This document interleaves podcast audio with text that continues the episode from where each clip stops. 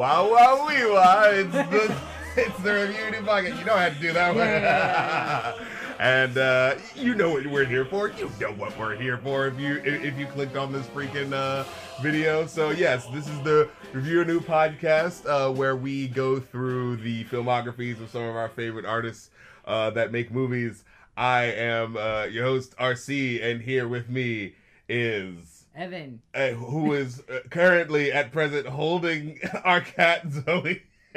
well, one of our cats.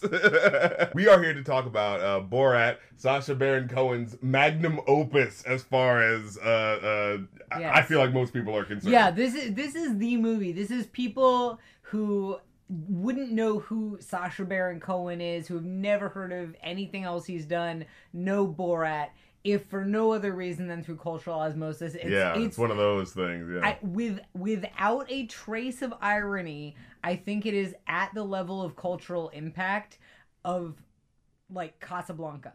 right. Because like fucking everyone knows the the meme. I'm not the meme, but like The- the, the words lines, that yeah, yeah, like Austin Powers, that type of level right, of just like even if you haven't seen it, you have heard.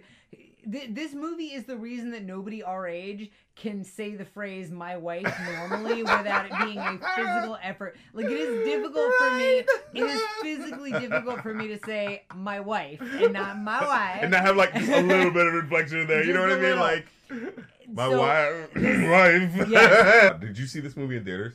Uh, no, I Ooh. I think I saw it for the first time, um, when I was in college. I might have been in high school. I actually have very fuzzy memories about when exactly I saw Borat. I went to see it with my family, like my mom and my sister. Like it was Oh, one of those, yeah, like cultural touchstones. Like everyone's talking about this. We gotta hit the theaters and see Yeah. what this is about. So like.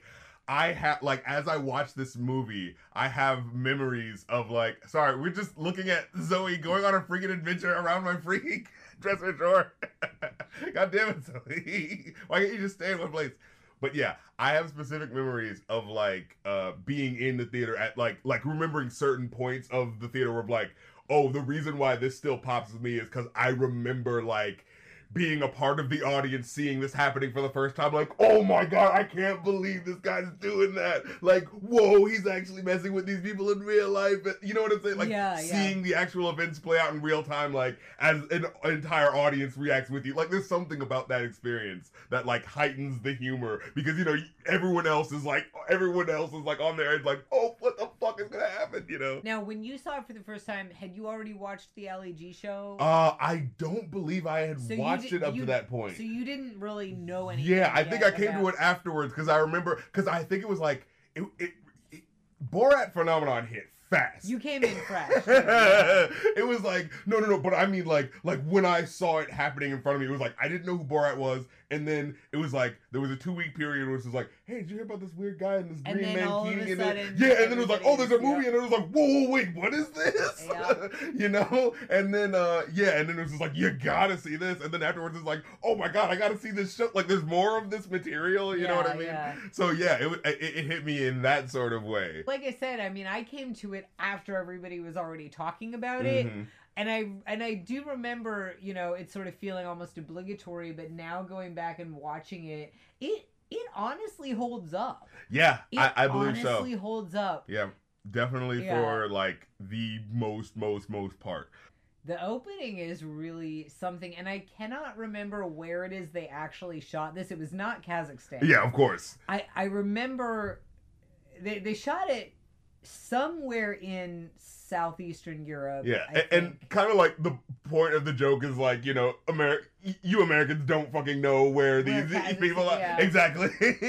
in fact, there's like a later joke about someone going like, "Oh, you, you look like a Muslim," and da, da, da, da, da. you know what yeah, I'm saying? yeah, like, yeah, yeah. he uh, and then him going, "No, I am Kazakh. We worship the hawk." Or something. Yeah, right. and that I, that what? okay, it's just a very interesting thing, like overall, because okay, if we're gonna get into it, we're, let's get into it. Like, uh, so yeah, this first opening scene kind of lays out like, oh, you know, I'm a Borat. This is you know my people in my country and my culture, and then it's sort of like very directly shows you like the anti-Semitism. The first thing he says is like, you know, uh, we America have three. I mean, our country have three problem: uh, financial, uh, uh, crops, and the Jew.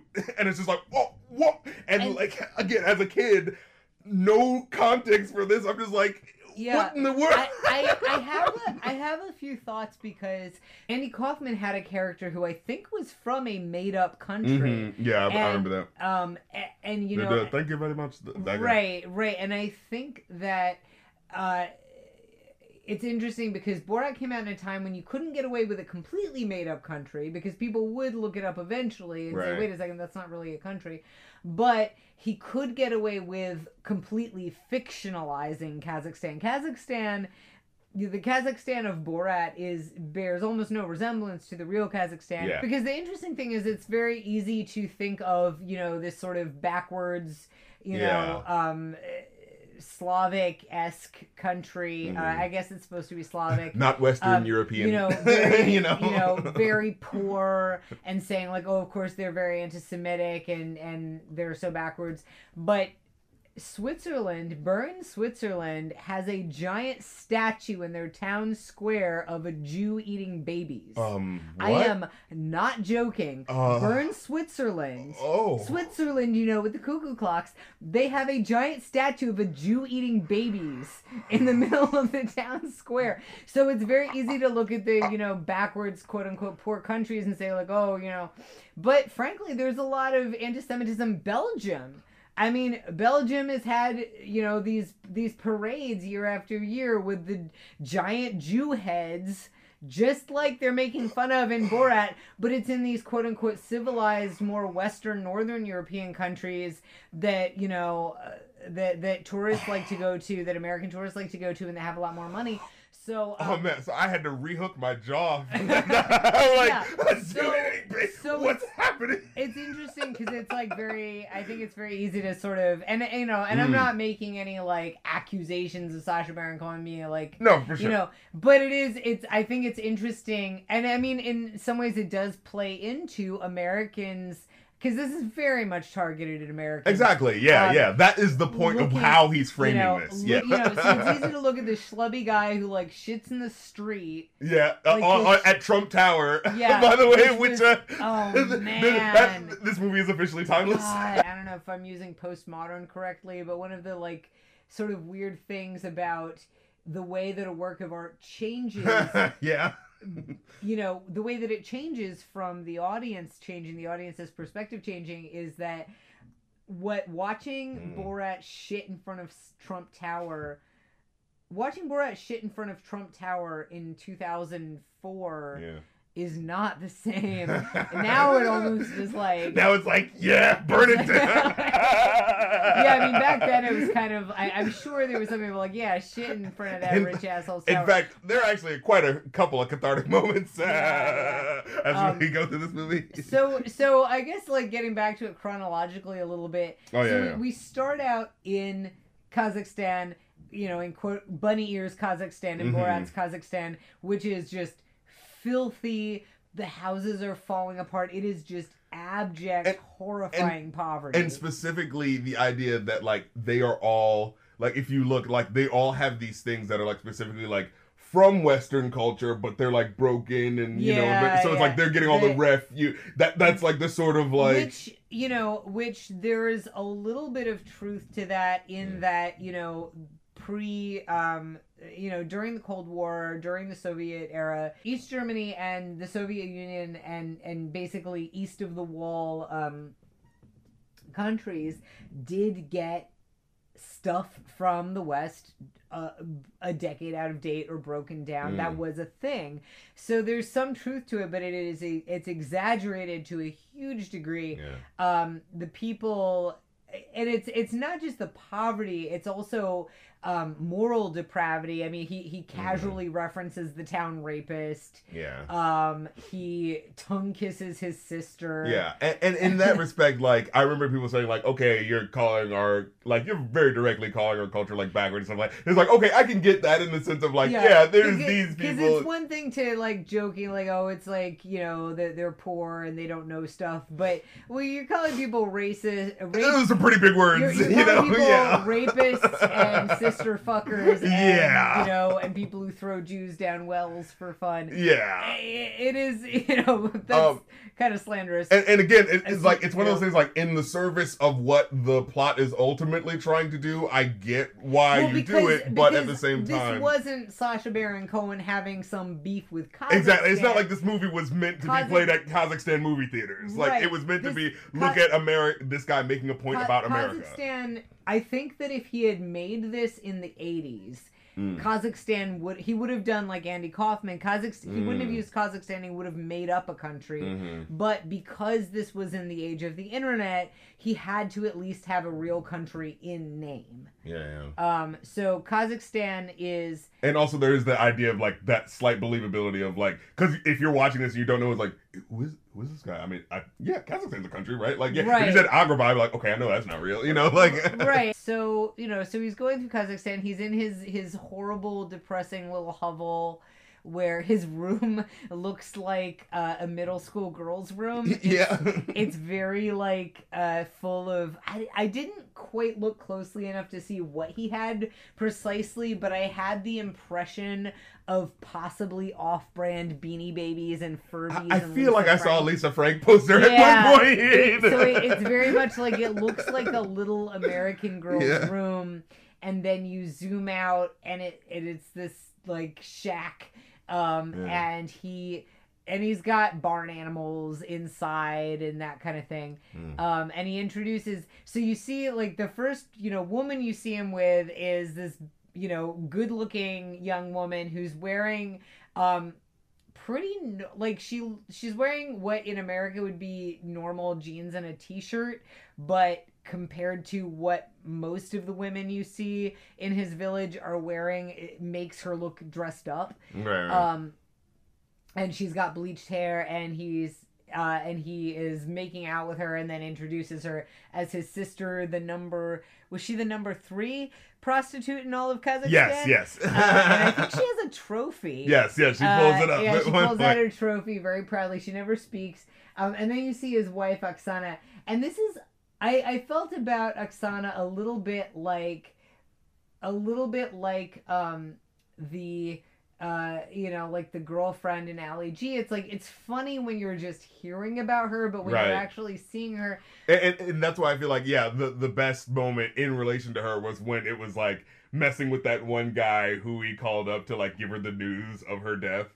You know, and he gives like the high five, like Yeah, the unexpected, because- like what? Why is this guy happy about his wife dying? You know, like that fun pop of like seeing that moment unfold. And again, but it's enjoyable because like you're not dealing with the character, yeah, for real. because the thing is, like, it's also, you know, just like with Ali G's girlfriend, you know, she's supposed to just be this sort of like ridiculous, over the top slut, Mm. and then you see her and she's just kind of a normal girl. Um, and then with Oksana, you know, the way he talks about her, she's supposed to be this repugnant troll. Yeah, And you see her and she's just this normal woman, like she's big, yeah, but, it's but like, she's right. not like you know, she she's big and she's like they maybe make her ill tempered, like, and that's and supposed she's to be the yeah. but she's not this like horrible troll that he's describing with the hairy chest and the like, Mhm. you know, seeing Oksana on screen almost killed the joke a little bit because Mm. it's like, oh, you, you But- know, like we're enjoy- imagining this just Yeah. grotesque, and she's supposed to be, eh, you know, um, in her. She's supposed to be a teenager because he explicitly says at one point that he bought her when she was twelve. Oh yeah, I didn't even think about that. he you know he buys her when she's 12 and then she's 15 and gets hair on chest and her Yeah. voice drops And Oh right, yeah. Later on, the movie they it then up. she basically goes through I- menopause I literally she's 15. forgot. so like that description, I didn't even connect that that was who he was talking about to in that scene. she's supposed to be a, a menopausal teenager Yeah, I I Um, literally didn't connect that. That scene where he's talking to the guy at the dealership about his wife, like, oh my wife hang her vagine hang like sleeve of yeah. I didn't even make the I- connection that he was supposed to be talking about her specifically. I remember when I was in acting school and we we were doing dialects and when we were doing Russian dialect, one of the guys in the class used that speech as his as his text Oh, sample that's to do. and I just remember the teacher going slave of wizard and he had to stop and we had to stop and explain what vagine hanging like sleeve of Yes! Dude, that was one of those moments where I was dying in the movie. Yeah. like, sli- like the visualness Yeah. of it. It's like, oh my fucking god. Yeah. Oh my so god. so we see Oksana who's you know yelling now and and this is oh I wish I'd written this down because there was definitely a bilingual bonus in there Mhm. um where she's yelling at him and it's translated in subtitles as "Go make yourself useful and dig a grave for your mother." oh, and we also see his mother, who's this cute little ancient old lady who looks about ninety, and he says she's forty three. And, Yeah. you know, um, apparently, Wawa derives from a skit on a popular Israeli comedy show and is often heard in Israel. what? no, that genuinely throwing me off. Um, that re- it, that's just what he does. Like he's just like, I'm gonna take things that people aren't thinking about, put it in a new context, and you know, and again, like us foreigner, I mean us Americans, like what the fuck do we know? Oh, you know what I mean? the moment we're in the bed and breakfast with the Jewish couple, and you know Wait, he's. uh, do you want to go to that already? I, I we skip around. Oh, okay, mean, I- we I was gonna we say, I was back, like- but I was just saying in in regards Oh, to the yeah, Hebrew, yeah. apparently, um, you know, they're acting very uncomfortable with all the Jewish stuff, and then Mhm. uh, the couple heard them speaking Hebrew and were like, "Oh, okay, this is a prank." Which I was happy to know. I read. I Okay. read that, and I was happy to know that the couple heard them speaking Hebrew and realized because otherwise it would just have been very upsetting yes, for them. Yes, like well, like well, I was just saying, like it did. like as I'm watching the movie again, like as a kid, I'm like, is this okay? Like he's just like Like, of these Jewish people, Right, because most of you know most of the people that he's taking the piss out of are Yeah. assholes. exactly. But um, but that couple was so sweet. Yeah, they so were nice. glad. And, and again, like as you're seeing it play out, like he's not doing things that are like making a fool of them. The joke is supposed to be him being the anti-Semitic Right, guy right. and thinking this looks like that and this looks like that. Right, and also like with um, you know, like with the guys that he he was um talking to right before that scene who were standing around outside. And when you roll up to him, you know, you And- hear them certain music playing, you know, Right. it's like, "Wee!" And- you know what I'm saying? Like, the, And and you know, it's like he clearly was not making fun of them. yes, It's the joke that he then like walks in and shocks these and like that is such a good the scene. these like you Oh know my God. bougie hotel clerks. Yes, he's like, oh, we would, me and my home, my player, you know, homeboy would like had to. no Yo, what up, Vanilla Faces? Oh my god. That shit, like, as I saw you that, know that he did not actually get the phrase vanilla faces right from those guys. with his pants hanging down Yeah. like they specifically told him don't have your entire Exactly. butt hanging out. But the point is that, like, yeah, he's, You this know. foreign guy doesn't get it, doesn't understand the context. He thinks like, oh, oh, is this what I do to be normal in America? Um, Yeah, which yeah. I think that is a funny kind of contrast to like the the white, uh, uh, you know, Southern Belle antebellum party, where it's Yes. like, and the phrase I specifically like.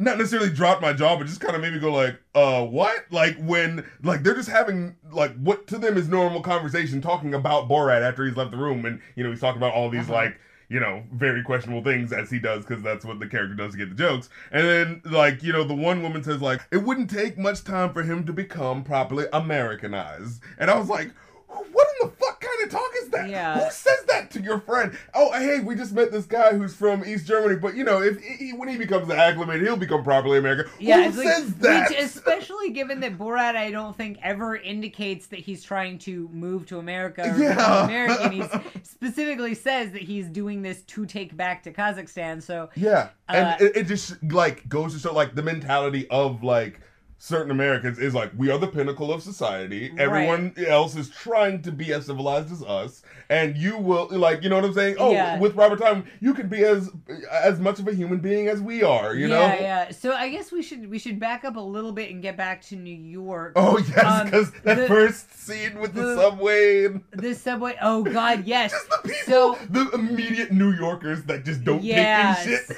because I mean I lived in New York. You know, I never had anything quite that crazy happening of anybody like never had a chicken uh, run loose in the subway. I was worried about that chicken. I felt too. bad I was for like, that oh, chicken. yeah, it's one of those things where you're like, oh, oh, is this okay? Oh, Yeah. get- let me make sure I see the That ASPCA I know, I thing was for the animals at the I end. was like, oh, I, would- they, I don't know if they could have put the no animals on. He was, he was cramming a chicken into a suitcase. yeah. Um, but you know, I, I no, nothing quite that crazy ever happened on a subway I was on. But you do, you know, people get on and people do crazy shit, and, And and some guy spray painted gray, and you know he wants to tell you about you know the Lord and Savior Jesus Christ. and you just and you just have to sort of deal with it and ignore it. Uh, he gets onto the train and like Oh, Borat tries to like greet him and like hello and tries to give him the kissy thing. And he's like whoa, like he's just immediately not having that Yeah, shit. Like he goes, yeah. uh, he's like, oh, he's like, you're fucking with the wrong one, pal. Yeah. like, oh, shit. that guy. Yeah. Yeah. He says, "Get the fuck out of here!" For-. Yeah, when he tries to like kiss him on the cheek, he says, "Get the fuck out of here before I break your Yeah. fucking jaw." Oh, you know who I felt really bad for was there was one guy at some point in New York when it's just sort of him walking around montage. There was this guy that he started chasing, and this poor guy is running, just running full tilt, and I felt so bad I specifically him. feel bad because I can't stop laughing. I mean, I hate that. I just like. I just could not help but put myself in his shoes because I could imagine right, yeah, like some guy. And having to run away Yes. from somebody be like trying to come up on me and I don't know what's happening. Yes. And and like he was genuinely scared and just running his ass off and you got this big fucking dude just running after you. in a gray, all I- gray suit. I just felt so bad for him because he could he like honestly that guy could have like run into the street got hit by a car. Well, see, I, I, and yeah, and there's like a couple of shots where he's Borat is like literally just like running in the middle of a New York street with buses coming. I'm like, like you're just watching, you're like, oh, oh like it, it kind of honestly it kind of turns into a jackass movie for Yeah. a second. He's like, is he going to get hit by the there, fucking there were some moments where I was like, you can tell that he wasn't all lawyered up yet at this point. Because if he had a bunch of lawyers, they would not be letting him do this. He was, yeah, he was doing a little, he was getting a little spicy He with was, what he was he doing. was getting spicy. Th- there was one in particular that like I didn't like where it was like him just like catcalling at a girl and, and whistling going like how much and I think it felt like she was just kind of like ignoring him or maybe she didn't see him but Yeah, and- that was where it felt like because okay with him chasing the guy like yes it's like in like inappropriate but like it's so shocking and over the top that you're just like oh my god this is and insane if he had been chasing a woman, that would have crossed the line. Yeah. And with the women, yeah, it's like because when he was doing that, it's like okay, you know, th- there are women who are in New York. They're they're used to brushing that kind of shit mm. off. It probably was not like ruining their day, but you know, from their perspective. Him doing that was no different than Yeah. any other guy and Exactly. sexually harassing them. Yeah. So he was in effect just sexually harassing those women. Eh, like that's materially what was happening Right, yeah. exactly. So that was And- yeah, that wasn't and and this is the way I felt like instead of like it it it's realistically uncomfortable instead of shockingly uncomfortable. Right. Where it's just like, oh yeah, no, no, that's just an odd thing that would happen. Whereas like run chasing a guy, like, no, that doesn't normally happen. Someone doesn't just like run around and chase. You know what I mean? And, like, and yeah, and again, like the fact that he was chasing like a big guy, yeah, yeah. not a woman, you know, It's, like it's about context guy, of who you're. like that yeah. guy. I did feel really bad for him. Yeah, like you don't know. But- I was also thinking, like, what if he has like an anxiety? He's having an anxiety attack or something. Yeah, like you don't know. But at the same time, like that guy probably was not worried that he was gonna get like tackled and raped. exactly. Yeah. you know yeah, yeah. so yeah it, it's it's different um so i will say like him the hotel thing in new york the the elevator was pretty funny he tries to start unpacking in the elevator because he assumes that's his room Yeah, and he's like, no, then, we're not there yet. He's like, I will not move to a smaller room. and when he when he gets into the room that leads to I, one of my favorite yes, quotable oh, lines me and my sister when he wouldn't couldn't stop he saying that when he sits in the chair and goes, mm, "King in the castle, King king in the castle," and he's just enjoying this chair Just like so much. just the idea of like looking like he's telling people what to do. Don't do this. Uh, do that. Yeah, and, and I think just him enjoying that chair and feeling like a king because he's sitting in a chair. it's such a simple, beautiful It- moment. that honestly, I love that moment, and I that is my like favorite Borat quotable. So again, we go from we, like the, the comedy hits just keep on coming because right after this, because I just glanced down. After that is the skit about how comedy works, where he's talking to that one guy. Yes. So, so we were like dying in this- that fucking movie Oh, theater. So this is the guy he's fucking with in New York. I so I did not remember. Uh, my memory of this was this guy just being this sort of lame, you know, over explaining the joke, like Right, right. not thing. But if you look at the board, he's got ethnic jokes. I don't know why I just said ethnic. Ethnic. He's got ethnic, he, ethnic. I'm having trouble saying the word ethnic for some reason. He's got ethnic jokes and dirty jokes listed next to each other, and they're sort of like. And I couldn't quite make it out. There's like arrows from those two, and at first I thought it was gonna be like, "Don't do these," Mm. and which I already kind of have a little bit of a problem with because it's like dirty jokes can be great as long as you're doing them in an appropriate It- it's- context. It's, all about the context. Whereas yeah. ethnic jokes are not really okay Wait. ever. Go, um, uh, go, get to your get your George Yeah, Carlin schooling of uh, comedy guys. But not only, um, but not only uh, does he have ethnic jokes listed as just sort of a joke type, you might tell, but then he has a list of ethnicities. Yeah. And at first, I was looking at this, and at first, I thought that these were ethnicities that Borat had suggested because I would swear that one of them was Uzbeks. But Uzbeks. Zoe, this guy stealing from my banana she's, chips. trying, she's trying to get your banana chips. she Oh, was just sniffing, and I thought she was just being weird. But No, she's gonna eat your banana chips. Zoe, damn here. this cat. Zoe, she's trying to be the star of the show. That's the she does. So, um, so it was like Asians. I think it said blacks as a noun. Um, Asians, blacks, Polacks. But yeah, he's probably Um, like getting this from the, the, the you know the the joke book uh, of naughty Right. jokes. Like you know, who the fuck says Polak? Polak. like that's something like And- yeah, that's literally from a dirty joke book from the seventies. Yeah, like and and and at first because I'm pretty sure maybe I'm imagining this I couldn't quite make out the writing I thought it said Uzbeks and at first I thought that he was like because it's in two little What's the columns stereotype about Uzbek? it's in two little columns and I thought that he was like translating well we might tell a black joke here and Borat what would you do in Kazakhstan oh you Mhm. tell an Uzbek joke I thought he was Oh, I see. translating it. But then I looked at it and no, I think it was just a list of ethnicities that this guy had come up with to tell ethnic jokes about. wow. And so, like, whereas I remembered him just being sort of lame and unfunny, now I remember him being actually uh, offensive and shitty. This scene, I feel like, is classic specifically because it's like this guy is trying to teach Borat how to be funny, and like the un- the, the big underlying thing is like this guy has no idea that Sacha Baron Cohen is a fucking comedy genius, and he's like totally just Yes. joking on you this whole time. Oh, God. Like that's the big, you know what I'm saying? you know, For somehow, this is actually kind of embarrassing, but somehow that aspect of it didn't really ever Right. quite hit home with me because it was just like, oh, he's fucking with him, and yeah, know, here's this I hack know- trying to. I don't know how to tell jokes. exactly. But yeah, but that like, oh yeah, obviously Sacha Baron Cohen understands how comedy works. That that aspect of it just did not. Yeah. And, Yeah. and that's what makes it so great when it's like the sort of don't you have to figure out how timing works. Oh yes, the, the suit is black not. Well, and, and especially the that was not. killing me. Like, oh It my god, like me. the your suit the suit is black. Not like it is so not fucking a- not funny. Exactly, Like that's not even a joke. It's just a contradiction. That's not even. That's not a joke. It's not funny at all. Oh my Yeah. god. It was It's the so most basic thing you can give him, and it's not even that. Like, yeah. right. Oh god. Oh Uh, god. and so actually it makes it even funnier that he's riffing. He makes it funny.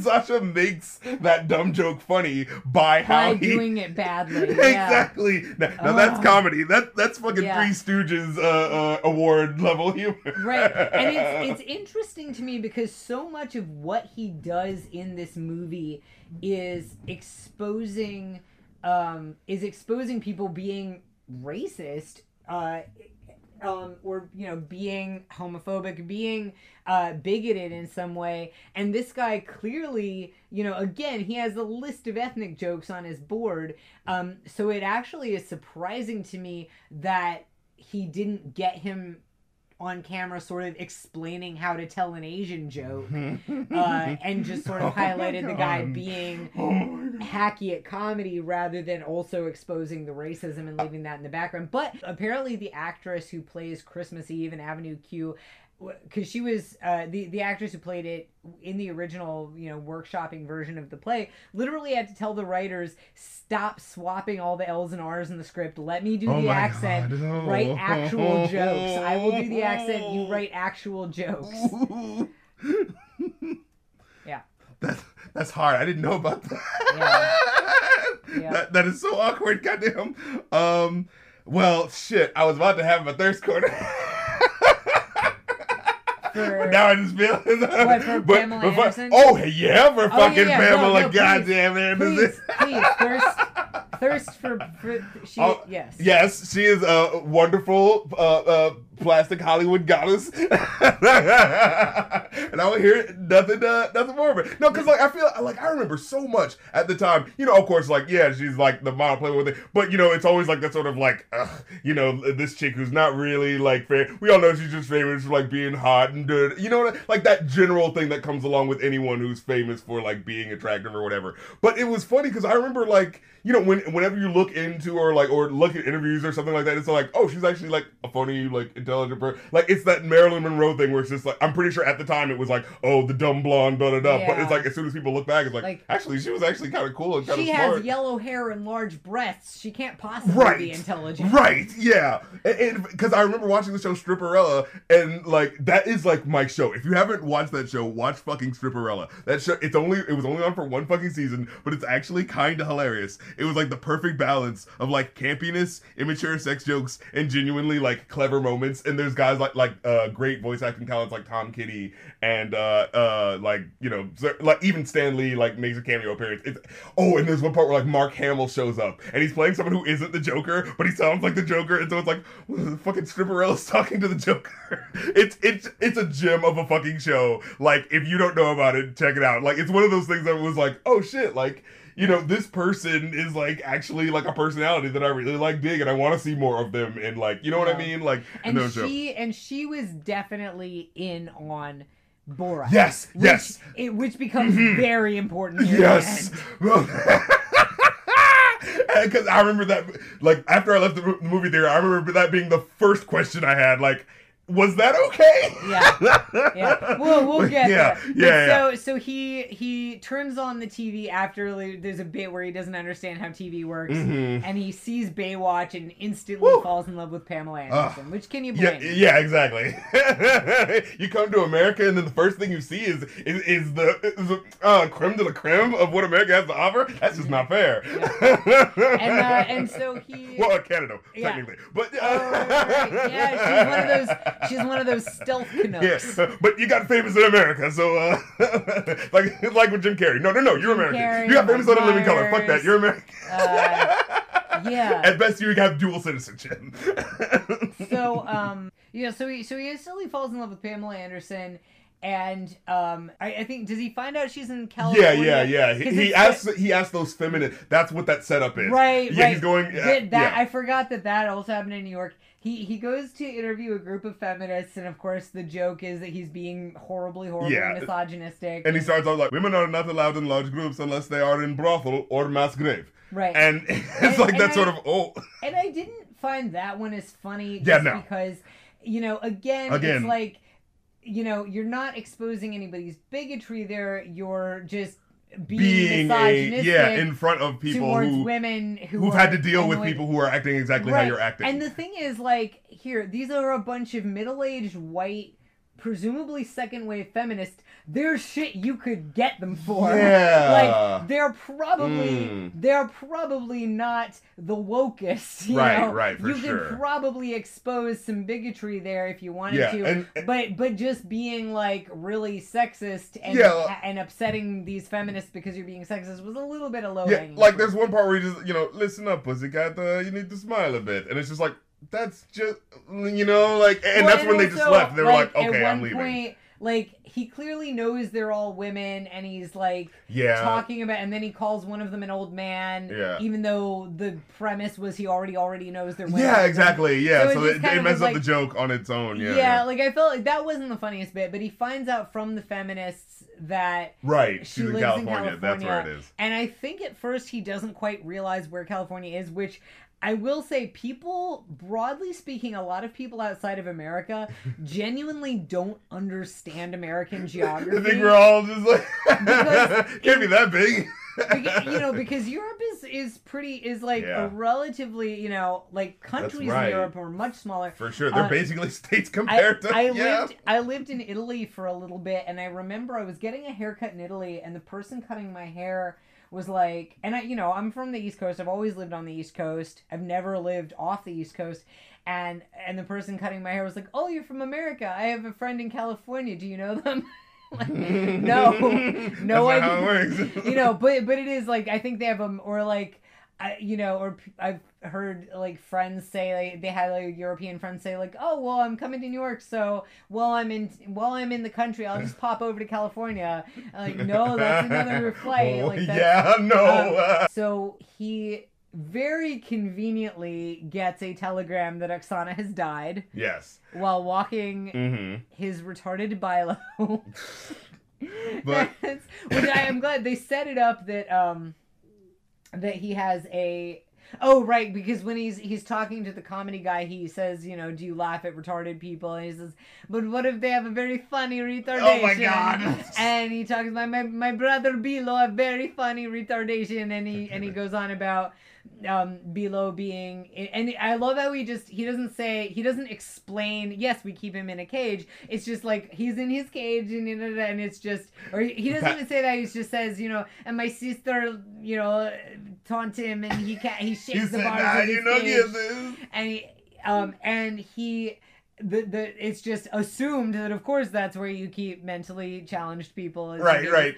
um and and again the joke is not on mentally challenged people the joke is on this a on this backwards Like the idea of treating them that for, way. Yeah. You know, for doing that. But even more so, it's layered because the joke is not on mentally challenged people, and the joke isn't even really on the backwards foreigner who would keep a mentally challenged person in a cage. Hmm. The joke is on the American who just sort of is trying to be polite to the person who thinks that you keep mentally challenged people in cages. Right, right, right, right. Um, but uh, but you know, so that's already established, and and I just the hotel guy just says, uh, she was walking your retarded bilo, and he doesn't. He clearly has no idea what that means. He's just like, look, I'm here to read this thing. And, uh... and then you know, and he. I think he, he looks up and says, "I'm sorry for your loss" at first, and then Right. Borat starts Gives him the hi- celebrating. yeah, high high-fives five. and he's just like, "Okay," takes the high five. and he like kisses him. yeah. Um, there's one scene where he goes, oh, okay, so he goes like, uh, there- there's one part that felt felt like it didn't really go anywhere. The scene where it's like he goes to New York and goes to the gay pride parade, and then Oh, that becomes the background for him interviewing this guy who I, I had Oh, to the find out. Oh, the Alan Keyes thing. I Yeah. was was And- that in America or was that in New York or was that after? That was in New York because he said it, the idea was that it was in New York. He was in New York, and I went to a pride. Yeah, the Alan Keyes thing was weird because also, you know, so Alan Keyes, I know very little about Alan Keyes other than that he's a Republican. He ran for uh he ran for president a few times, never got the nomination. Very basically Herman Cain, conservative clone looking he's, guy. he's kind of boring. He's just this very like, you know, hello, I'm a Republican. yeah, And he um it's he- not a big deal that I'm a black Republican. Right. He's, he's very, as far as I know, he's not particularly bigoted or homophobic or anything, but he, um, he's just sort of sitting there and, you know, and he's like, oh, you met members of the homosexual. I am not doing it. Yeah, yeah. I don't know. But he this say it like very like flat- he's just yeah. like, oh, you you met members of the homosexual community, and he's just so.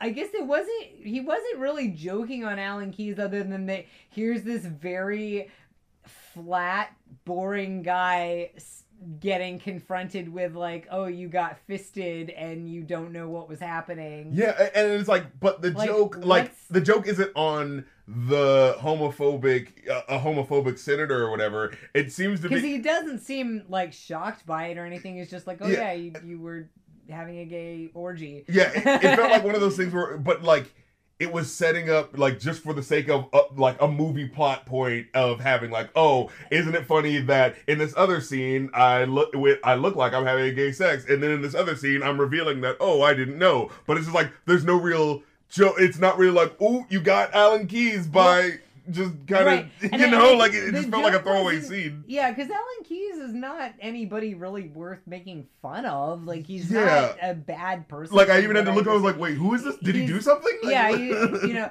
So he, the joke's not on him.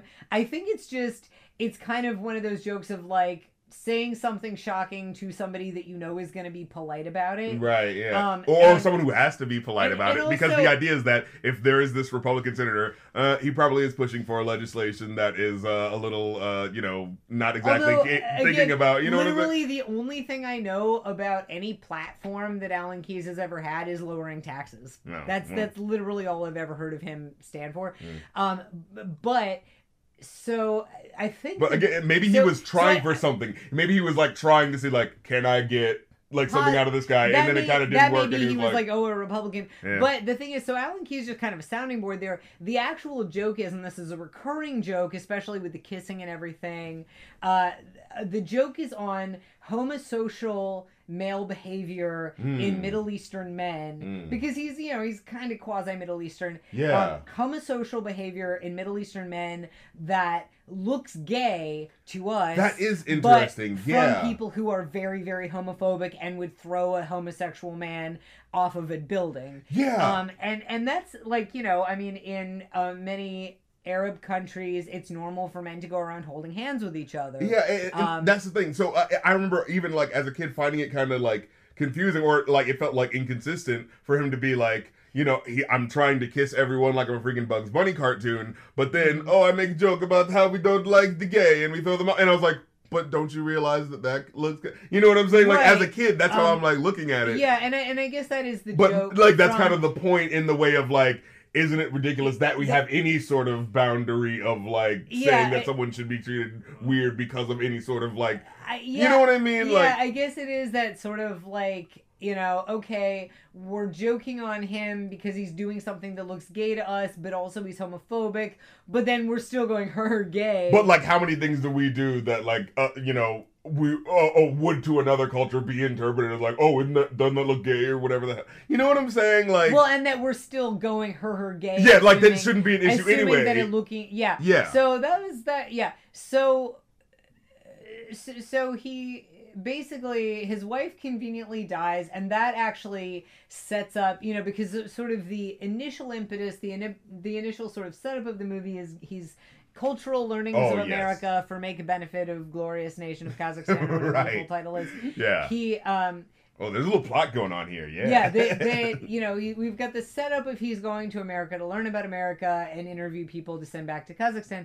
But then we have this real driving mission of he's going to go find Pamela Anderson and Wow. do his job along the way so that his his producer goes along with it. We haven't really talked about the producer yet, have we? Oh, Azamat. Azamat, Yeah, yeah, yeah. So I just want to say real quick, Zoe just meowed. she wants to get. Oh I'm yeah, gonna- yeah. Let her I'm out. gonna let her out so she doesn't poop in your. yeah, laundry. but she just had to be a part of the podcast real quick. so uh, there's little Hot there- Topic lipstick. there's Zoe. So Uh, anyway. let's move on Um, to uh, the the rodeo scene. Yeah. Uh, Woo! so, Mwah! and this is interesting. Okay, so I'm, I'm ass- again, we're assuming that people who are listening have seen this. He, uh, he, he somehow gets invited to sing the national anthem, yeah, at a rodeo show in like, what Texas? and I, I think it was in Texas or I don't to be. even all remember. them cowboy hats. I had to be. Yeah, yeah. And so he is, and watch it be Oklahoma, and Okies get mad. Um, yeah. Oh, well, yeah. so but- he uh he, he actually he starts out Well, giving what- this little speech where he Well, no, no, I want to remember before that. Okay, Before that, go for it, basically, go the for way the scene starts is like because I remember I specifically noted it because it starts with that really, you know, fun, fun sounding Southern guy just kind of talking really jovially, and, Right, right. and but like immediately just talking about how like you need to shave that mustache. You look like one of them terrorists that we need to go hang and kill and da da da da da. And it's like it's so that like cadence that I recognize as someone like who was born in the South and was around like older, you know, white guy. You know, like like as I was listening to him talk, it just flashed me back to like, oh yeah, I remember that older white guy who who thinks he's just being a fun, quirky guy, but no, you're actually being really disrespectful to these people, eh, like by Well, what you're saying. You and- know, and also he specifically is talking about his ethnic appearance because Yes. he's not just saying mustaches because you know there are guys at that rodeo with mustaches. Exactly. But if it's a red mustache, nobody's saying yeah, but you look a little brown, so right, uh, he's specifically saying you look too ethnic and you'd better minimize that. Yeah, exactly. Uh, in um, uh, what was it? Uh, oh yeah. Eh, So yeah, the, the scene like you know shows you, gives you like you know the country music and oh you know where we are now, and uh, but then like as it's fading into like him having the interview talking to him.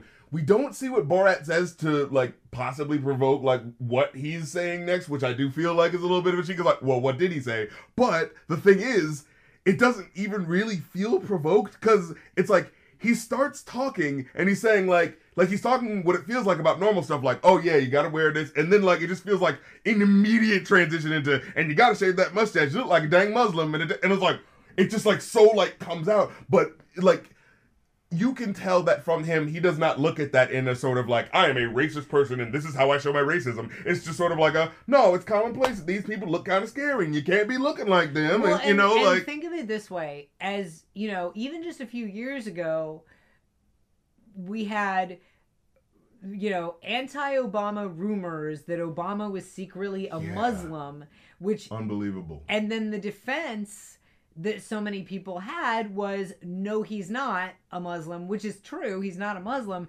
but it was the fact is that it was somehow acceptable for both sides of this conversation to be like he's a muslim he's bad no he's not a muslim he's not bad Yeah, he is actually a Christian, which means he's a good person. You know, like one of those you fucking know things. when of course you know and of course a lot of people were saying a he's not a muslim b even if he were a muslim that shouldn't be a problem but he's not anyway Yeah, that should You know, be the point. it- like, yeah, the fact why is this even a question? the fact that obama is a muslim was automatically taken as a condemnation or Yeah. as like as a Yeah, as it's a the framing. as a secret shameful flaw Mhm. like uh, as a shameful flaw that either needs to be affirmed or denied. Like right it needs um, to be you framed know and that the way, fact that that was which immediately big, demonizes that yeah person. a big open national conversation just a few years ago it shouldn't be at all surprising that some redneck back in 2004 2005 whenever this was shot yeah. said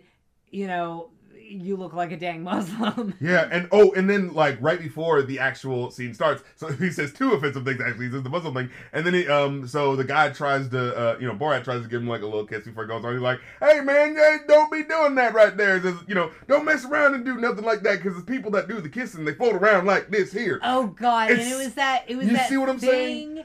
It was that thing that I have specifically only seen middle-aged straight white guys do, where they are imitating either gay men or women, and they do the little fucking T-Rex arms. Yeah, they float around like that there. they, they do the little T-Rex arms and bounce their little T-Rex arms around and that's either supposed to be a woman or a gay guy and it's so fucking cringy. yes. Like it's not just it's not even like infuriating, it's embarrassing. It's like literally embarrassing to watch It's such a caricature of like, It's like- this is what the gay people are like, right? With the frilliness and It's the right. It's like even if you do the like wrist thing, you know the wrist thing. It's like when yeah. I think it was Cameron, not Cameron Diaz. Who was it? no, it was Kate. Um, it was Cate Blanchett. Was on camera going, "Oh, gay," and like doing her. Oh. You, you know the wrist Yeah, thing. yeah, yeah. You know what The I'm talking wrist, about. yeah. You know, like even if you do that, which is problematic. It's less Yeah. cringy than this fucking T Rex thing that I'm talking about. Yeah. Um. And, and but this is the thing is like he then goes overboard even more. Like right before it is, he goes like because um again the idea is that. You, you, Borat sets it up and you knock it down by the dumb shit that you say in response to him. So Borat goes to him and goes like, "Oh yes, in, no, we're not gay in my country. We we get rid of we hang the gay." And he's like, "Yeah, we're trying to do that over here." And it's like, It's like who, who, "Whoa, who's we? That's yeah, what I want to know. exactly. Who's we? It's like, are you confessing to forming a, a lynch mob? yeah, exactly." Or And- are you saying that you would vote for people who made gay being gay a, a Yeah.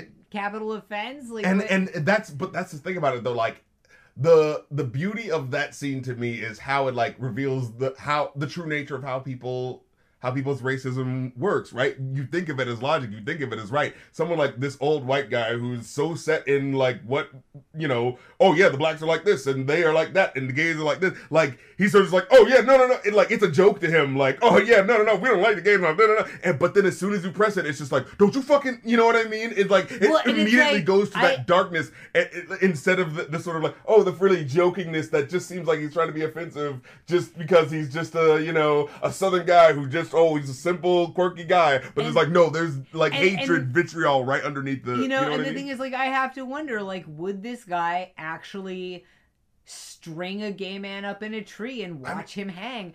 I don't know. I literally don't know. because the way he you was so flippant about it it was just right, like and it may be that he just doesn't actually think of it in any real terms, that's all. or it yeah. may be that he literally would. Who the hell Yeah. knows? People have actually lynched people, so who the fuck knows? Um, so And- this is the part where I where I wrote the. I find it funny we consider the uh you know w- considering the perspective here you know because Kazakhstan's considered the lesser developed not Western and therefore not civilized nation but and yet you have people literally saying, "Oh yeah, Exactly. we want to also hang gay people." Exactly. And so, and that's what kind of makes me, you know, I remember I used to hear so much in the 2000s from people who were, you know, principled atheists. Christopher Hitchens, Bill Maher. Well, uh, uh, those uncivilized Muslims uh, are throwing the gays over top of buildings. So shouldn't you, liberal, want to be on my side in, in you know, taking those Muslims out? And it's just like, okay, well, our country, like, just recently said, uh, fine, gay people, you can get married. Like, just a couple of years ago. Like, who the fuck and- are we to tell a country not- to straighten up and fly right? and you know what I'm saying? yeah, and not to mention, like, there are homophobes in every religion. There Precisely. are there are atheist homophobes. mm-hmm. You know, Mhm. there are atheist homophobes and homophobes of every religion. So take it because there are some homophobic Muslims and saying therefore Islam. And of course, all Exactly. of this is you know Kazakhstan is explicitly not Muslim. In you know, Yeah, the, yeah. Bo- again, Borat bunny ears Kazakhstan, who they follow the hawk, They- which whatever. Or so he's at this rodeo. Somehow he's gotten them to say, "Okay, you can say the national anthem," and he gets in there Mm. and he's he's doing this little speech and he says something like you know may george w bush drink Rain the blood fire. rain down fire may he drink the blood of every iraqi man woman and child and, And they are still cheering a little bit too much. and they're so, so this is this is interesting this is interesting and Mm. we have two versions of this that i've seen Oh. and I don't know, you know, and I think possibly the truth was somewhere in the middle. Possibly the truth is what's in Borat. Uh, Possibly. Okay. So I saw a, a news clip before Borat the movie came out. This was actually mhm. after this actually happened. There was a news clip that was like, "Hey, this guy was supposed to sing the national anthem and he did this weird disruptive shit instead." Hmm. Um, and in the clip that appeared on the news, Borat says, May George Bush drink the blood of every man, woman, and child. And immediately the crowd starts, Boo, no, Oh, boo. wow. In Borat, in the movie, they uh they are cheering when he says that Mm-hmm. Okay. They're- sorry, they're- sorry. they're cheering when he says that and then they boo after he uh starts singing the Ka- the supposed Kazakh national anthem to the tune of the Star Spangled Right. Banner where he's saying Kazakhstan is the greatest country in the world all the other countries are run by little girls uh he which the actual quote not the Azak, not the actual Kazakh national anthem, mm-hmm. but the actual Borat Kazakh national anthem that they play at the end Yeah, is kind of a banger. It's beautiful. it's kind Kazakhstan is the greatest country in the world. yeah, All Kazakhstan. the other countries are run by little girls. Kazakhstan, number one exporter Of of potassium, All all the other countries have inferior potassium. it's, so, it's so great. yeah, But- Kazakhstan prostitute the cleanest in the world. So, Wait, uh, I want I want to play this uh, clip, see what happens. Yeah, yeah. Yeah, you can hear. So it's interesting because Mm. you could kind of hear for just a second while he's in the middle of seeing that, you could hear kind of a no or a boo.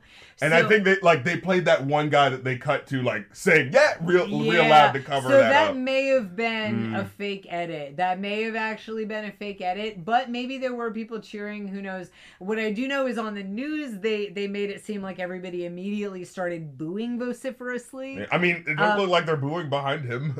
you know, like it doesn't look like it's like you know what I'm saying. Like they got their hands cupped So- on their so mouths. that you know, may like. have been that may have been a bit of a cheat edit in Borat, actually. Yeah. But um, uh, the way I think it's interesting about it because like okay, they have the quick cut where you don't really see how like how things end, and I remember learning that like oh yeah, they had to get like they had to break the fuck out because like they might have been lynched that night. Like yeah, yeah. yeah but um what I think is funny about that is that like okay so yeah you know the true story of like they had to fucking jet out immediately but when you see how the actual like scene ends in that sort of like okay yeah this this this bit's over let's move on to the next bit is so I remember watching it in theaters and it felt fucking poetic when you see the cowboy on the fucking horse Fall- falling Oh, with God, the it's so billowingly. The huge American falls, flag and and, just falling. Yes, it, that that was really beautiful. Although the horse person in me is like worried about the horse. True, true, Because true.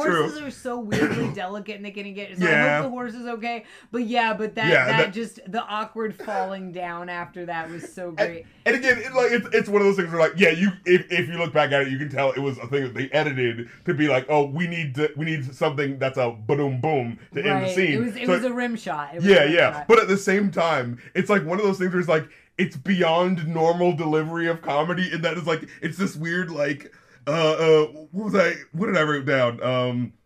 Oh yeah, it feels like they comp- they just happened to capture this completely non sequitur moment of the cowboy falling off the horse, but like within the context of the film, it's like a visual metaphor for the shame Americans uh, felt as a whole after you know we were going going through these wars that you know had no real purpose and no real you know what I'm saying? Like that's what it kind of like you know that's what it feels like the metaphor for after you know him singing the the anthem and then just seeing like the you know I mean we all know America having the cowboy president Yeah. at that time. You know what I'm saying? Like there's Yeah. something sort of like visual film language about what they were doing, you know, especially with how like distinct it looks with the huge billowing flag and following So, down. so you know? I actually speaking of visual metaphors, I just noticed right now because we we've got the still on we, Oh, yeah. pause. He's wearing an American Mhm. flag shirt and a black hat. yeah, and He's wearing a villain hat and an American flag shirt. God damn it. Yeah. Well, I, and, well, I was also just thinking about the fact like you're technically not even supposed to be wearing like American. Oh yeah, well, that's the thing too is like all that American flag shit, like American flag bikinis and American flag beach towels and all that. That's violating the flag code. Like you are disrespecting the American flag when you do that. Um, but regardless, yeah, I just picked up on that that he's basically saying America wears the black hat there. Oh, Ooh, film language. layers, layers. Yeah. I remember watching the scene with like uh, you know the Jewish couple that they stay at, I, and I remember feeling like you know of course like at first it feels like oh yes the joke on the jokes on them totally like I mean the jokes on uh, Borat you know for being like yeah yeah anti-Semitic, but then like when it shows them as like cockroaches, like that was the moment where it felt like like tipping slightly over to me into like oh I don't know it's like like a that, little cringe. that was where it's like if we feel like the people who own the B&B are at least a little in on it, they know it's a prank, they can Mm. tell these guys are Jewish, Hmm. then it's like okay. But you know, it, but it's like if they weren't, if they were completely in the dark, then it would have been uncomfortable because it would have been like oh you you're probably making these people feel really unsafe, Yeah, you the, the, yeah. The way I felt about it was okay. Yeah, when I saw the two cockroaches, I had the feeling of like, okay, but are the people who hate these people, like who hate Jewish people, and they're watching this, like, are are they laughing at that in like, uh, you know, You know what I'm saying? And it's sort of like, oh yeah, that the scene showing them as the cockroaches was lit. You know what I'm saying? And and that's and that's a question and that's actually like this has been an issue with a lot of uh, comedy that is trying to make fun of bigotry is you have people who are genuinely bigoted who don't get the joke and and think it's funny because of you know and then you have that Mhm. sort of like i think people have finally started to get over that shit and mm. and stop- everyone should be allowed to But- say every offensive well, thing ever. I but got my politics from South Park. specifically there was this whole thing for a while of hipster racism or ironic quote unquote Ooh, racism yeah. where there was like a period of a few years Yeah. where a lot of sort of white hipsters had this idea that just saying something racist Mm. was automatically funny and also was supposed to automatically be ironic like if It's you a just Seth MacFarlane fucking level of humor. Well, because the idea is, I'm a I'm a East Coast elite, whatever. I vote blue. I drink Pabst Blue Ribbon. Mm. Therefore, you know I couldn't possibly be really racist. Right. So when I say I'm not going to actually say anything racist right now, but like you know, so Mm. so when I say you know Canadians have two separate parts like of their heads. Yeah, whatever. when I say Canadians smell like Windex, you know that I couldn't possibly really think that. So you're just supposed to appreciate that I'm being ironic Right. and that I'm making fun of real racists. When in actuality, you're literally just saying something racist. Yeah, you're materially just reproducing. Um, the, and yeah. you know and and now people like Sacha Baron Cohen and like Stephen Colbert who were doing actual satire they're doing actual satire they're making themselves look bad Yeah. they're the joke is on them Borat is not supposed to be somebody that you think is cool Yeah, you know and that is part of the problem. Like when you're satirizing people that are dumb, they are dumb, so they're not. You know, eh, like okay, so there's that level when people say like, you know, if uh, the people that you're satirizing like it, that means you did a bad job. And that's not necessarily true because like, Some, sometimes you can't help it and yeah, because with Stephen Colbert is like. That felt pretty obvious, and like the fact that people, some people didn't get that, I was like, "What?" right and like with Borat Like you wanted to hear someone who's spouting your shit, and so you actively were, you know what I'm saying, looking over the fact of how obvious it was. you know? Right, and like with Borat, I mean, he really hits you over the, the head with it because he's being anti Semitic Mm-hmm. and then he's shitting outside or he's like wearing this Right. ridiculous Yeah, mankini. He's not cool. And, like, right, he is like being objectively a buffoon. Yeah. And so one would hope yeah. that you look at this buffoon and you hear him say women shouldn't be able to vote or let's throw the Jew down the well or let's hang gays Mm. and you should go oh this is an opinion that buffoons have And precisely, precisely. The thing that always is interesting to me, and we we, we this is this is the uh, the dinner that takes place on secession drive Yes. Ugh. Wow. Uh, the thing that's interesting to me is that um, when people who uh, he's talking to in interviews, when they get angry, when they want things to stop, and it's never when you think it is. yeah Like it's, it's a- all, it always takes him a little too long but but it's interesting what the context is. the, the last Anyway, straw is always right? something weird it's always something Yeah, that seems so- like way less like Yeah, but in the context of this is like, okay, he's saying all these offensive things. He's calling He- it, he one of them ugly.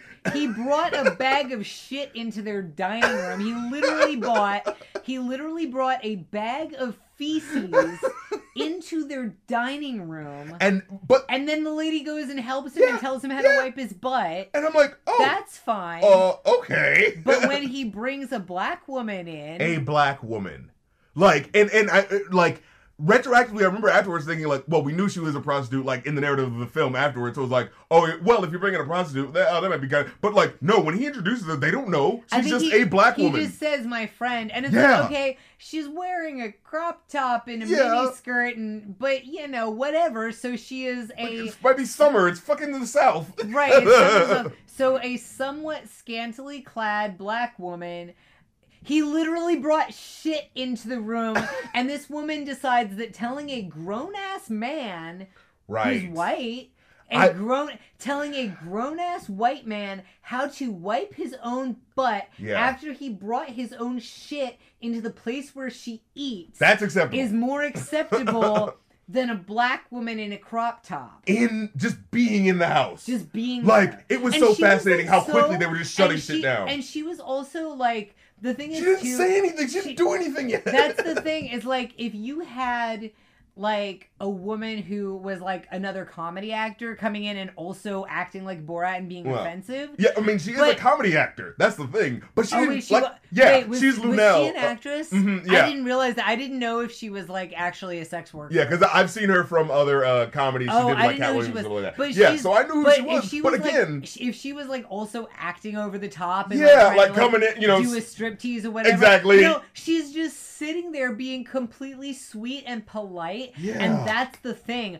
Oh my god, that's what gets you is that he's being so offensive and over the top, and they were like, "Oh, he's so charming, and we can teach him how to blah blah blah." Yeah, we can She civilize comes him. in being the sweetest ray of sunshine you could fucking imagine, and her being there is what makes them get mad and throw him out. that that was insane, and it was like it was so quick how they went from like.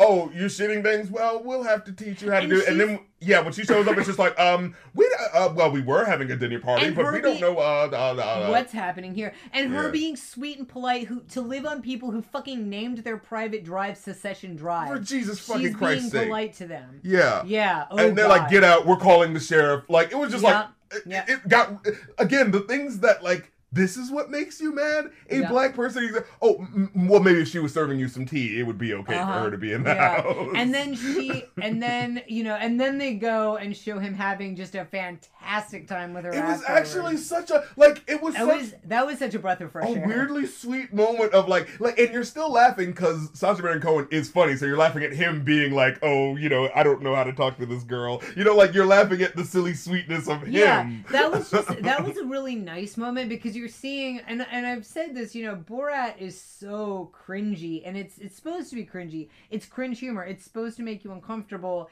and yet that scene that immediately follows this stuffy boring dinner party with these awful people Mm. and then he goes to this bar and Luenell's riding on a on a uh, on a mechanical bull Yeah. and he's riding a mechanical bull and they're drinking and the people in the bar are dancing with them and they're doing honky tonk and they're having fun and everybody's being nice and having a fun time and Right. laughing with them and it's like it was really and this is I think about midway through the movie I think this is Mhm. like about halfway through the movie yeah. About, and it was very nice to get because I think it's the only scene that is eh, until the end. It's the only scene that is pleasant, and it was I think very strategic that you've been cringing and cringing and cringing, and you get this moment of just getting to watch Borat have fun with nice people. yeah, yeah. For just a few minutes. And of course, it's supposed to be like, you know, like within the context of the movie, it's supposed to be like, and here is, you know, we got to give you a little bit of a romance, something like going on. But it a- is nice how it is incorporated a in little that bit nice of a way. romance and then also just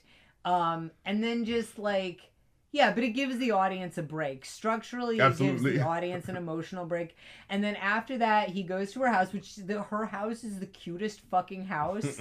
I love her house so much. I love the lawn decorations and the Mhm. porch decorations. Oh my god she has the cutest little house.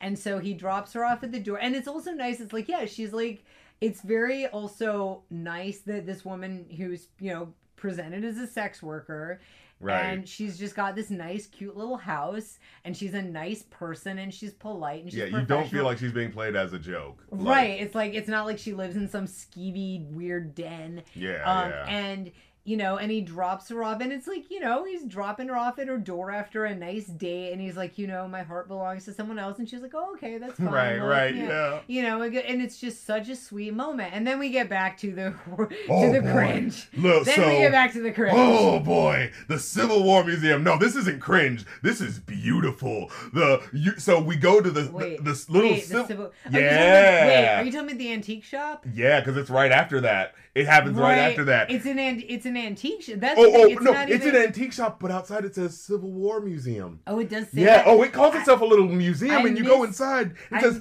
"Yeah, we're just protecting our heritage." That's, That's what it really weird. I did. I oh, missed. Oh yeah. I somehow missed that it was a museum, and I thought it was just an antique shop where they were selling it just kind of looks, yeah, when you go in, it just like, but you have to pay attention to what it says right outside. Because, like, the idea is that they are framing this a certain way. Like we feel that this is history, and you need to respect this history. Uh, so this is you know us protecting our heritage by keeping all these you know fucking uh, Mantan Moreland goddamn uh, uh, blackface figurines from the 1910s or whatever the fuck well, and, and also like the thing that is so infuriating about that is that kind of thing should be in museums in a particular context where it's like here's this horrible thing Yeah. here's what was going on here's why that was so particularly exactly. horrible here's what this was about here are the real people who were affected by that like that shit there this shit does need to be in museums it doesn't need to be glorified That, and, that what is they're exactly doing- what they're doing, and they're acting and- like they're and not. I'm sure any museum, any actual museum curator, you know, which is a job that people like actually study for. Yeah. Um, you know, I'm sure any actual museum curator would be like, "Fuck you for calling your little fucking gift shop a museum." exactly. You know, because an actual museum Would have placards, have information, has- has, and and you know stuff like researched by historians and put together in a really thoughtful and particular way. yeah. Um, and yeah, this is just a fucking gift shop with a bunch of Confederate flags and racist memorabilia. But again, it's trying to frame itself in the idea of, oh, but it's a museum. See, and that's why you need to respect it. right, and he breaks a bunch of china. Woo! I Which- fucking love it. Which you know, Break that fucking shit. Like, and the thing is, like, I could easily see an alternate version of this scene where it's not in a racist shop and it's just an ordinary, you know, little antique shop, and it's Right. just this awkward Borat, bull in the china shop. Bull just, in a china yeah. shop just breaking stuff, and that would just be cringe humor. That would just be like, oh, isn't it awkward that he broke all this stuff? And that would have just been lame. But, you know, but the fact is, here he is smashing and destroying a bunch of Confederate memorabilia, but under the guise of him being just this bumbling, awkward idiot. I love it. It's it is beautiful. no, no, no, no, It no. is good. And then it ends up being gold. like, God, what is all this? And then it's like, oh, he's got to pay for all this. And it's like, what, a hundred bucks or something? Like Yeah, 200 these are it's like fucking 250 bucks. It's like all of that shit amounted to like just so. Yeah, cheap. bitch, you know, no, no one's gonna buy that fucking bullshit. you know, but yeah, I wanted to fucking blast some goddamn new metal when I was here. Some fucking ignorant shit, some fucking. ba- ba- zing- ah, ma- ning- ah, ma- ba- bun- ding- ding- bo. I was like, yeah, fucking tear it down. There was one part where he's like, you know, flailing all around, and there's a part where like there's a, va- a vase or a uh, lamp or something Oh, that's him, lamp. And it looks And like it's about to fall on his head, but it just like happens to catch like the guy's arm and falls to the side, and I was like, yeah. like yeah, I was worried for his safety. Like you said, there were a few parts of this movie that teetered into jackass yeah, this territory. man sacrificed for his art. Yeah, yeah, yeah. so yeah, oh my god, that was woo. we forgot to mention, but Oh, early yeah. on, he's already Oh in love with Pamela Anderson. I feel like they must have set this up where they provided the the book. yeah, yeah, definitely. Because otherwise, it would have been too much of a coincidence. But they're they're at this yard sale outside of a big suburban house and poking through stuff. And he's like this lady who owns this huge McMansion, and he's going like, "I will buy your wares, Gypsy. Do not curse me." You know. Do not uh, try to trick me. and he um, Sweat on the eyes of your child that you. were right and it's and it's again you know i in case anybody doesn't know this and doesn't need to you know in case Right, anybody needs to be told this gypsy is actually a slur Didn't know that for the longest you know time. yeah, because Because again, it make the, when it's part of the language. Right, yeah, I'm like, oh, I got gypped and like, uh, yeah. right, like it actually is a slur. Like the Romani are an actual oppressed ethnic group. Yeah, it's Roma people, Um, right? Right, like if right, you're referring to them, yeah. Right. Like, Like they're Roma, they yeah. are an actual oppressed ethnic group.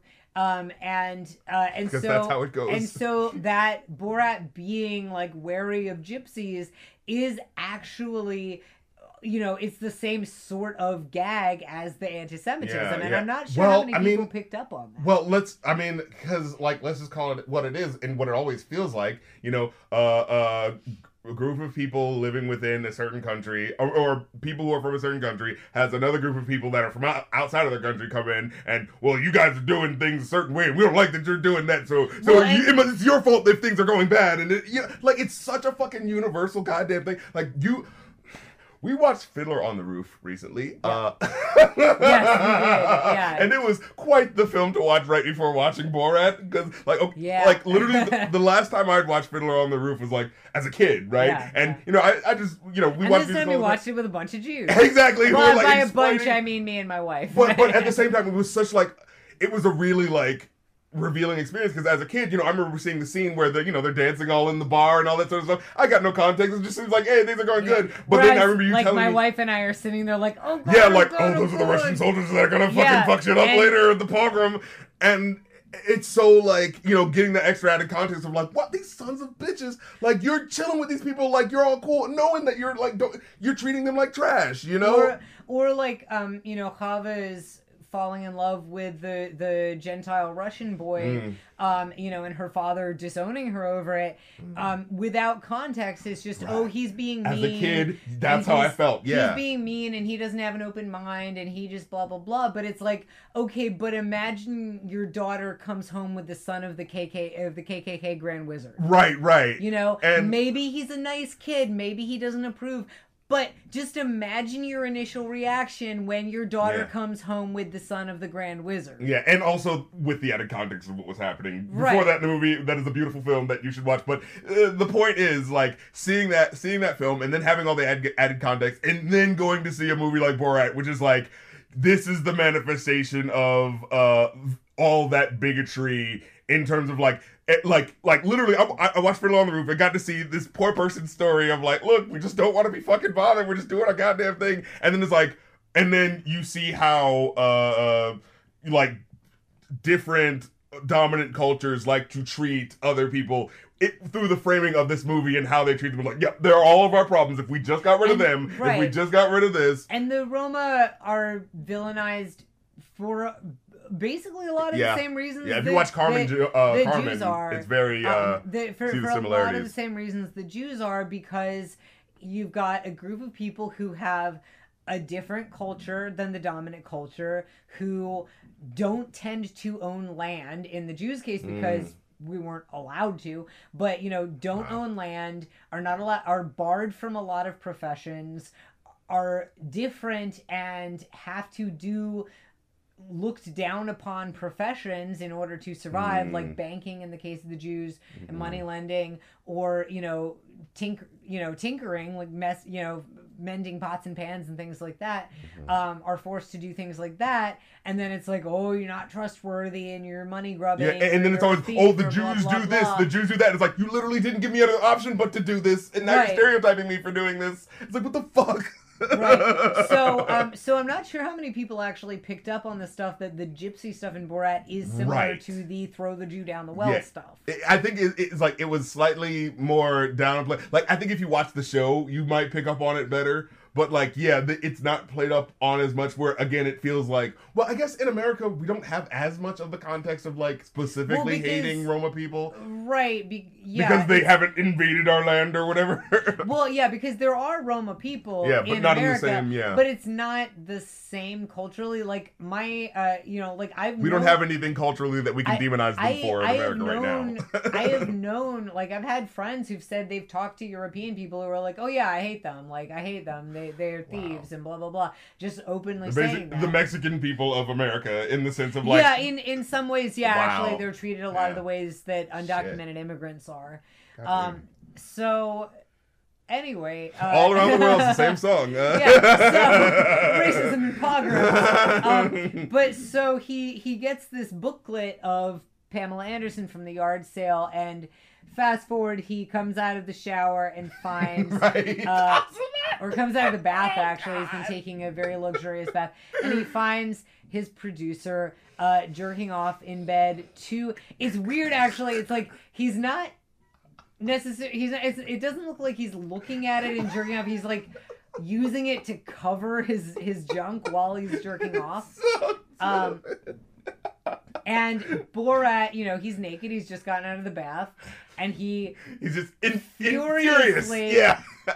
leaps on his producer and they start right wrestling naked Woo! and oh god like the part that really made me cringe is the nipple biting oh! he he's like biting Yes! I'm, I'm sure he was not actually biting his nipple But but he, fact that it he pretends to bite his nipple and he's like biting his nipple really hard Oh my god. and then of course you know the the worst part is he ends up with his ass in the produ- in the producer who's a very large man and very hairy oh my and he god. ends up with his face right in the guy's ass crack, which is very hairy. This His man. very hairy ass Give crack. this man his fucking award. Oh my god! And I even like I read an interview with Sacha Baron Cohen where he was like he had not showered. Like this was here's the thing.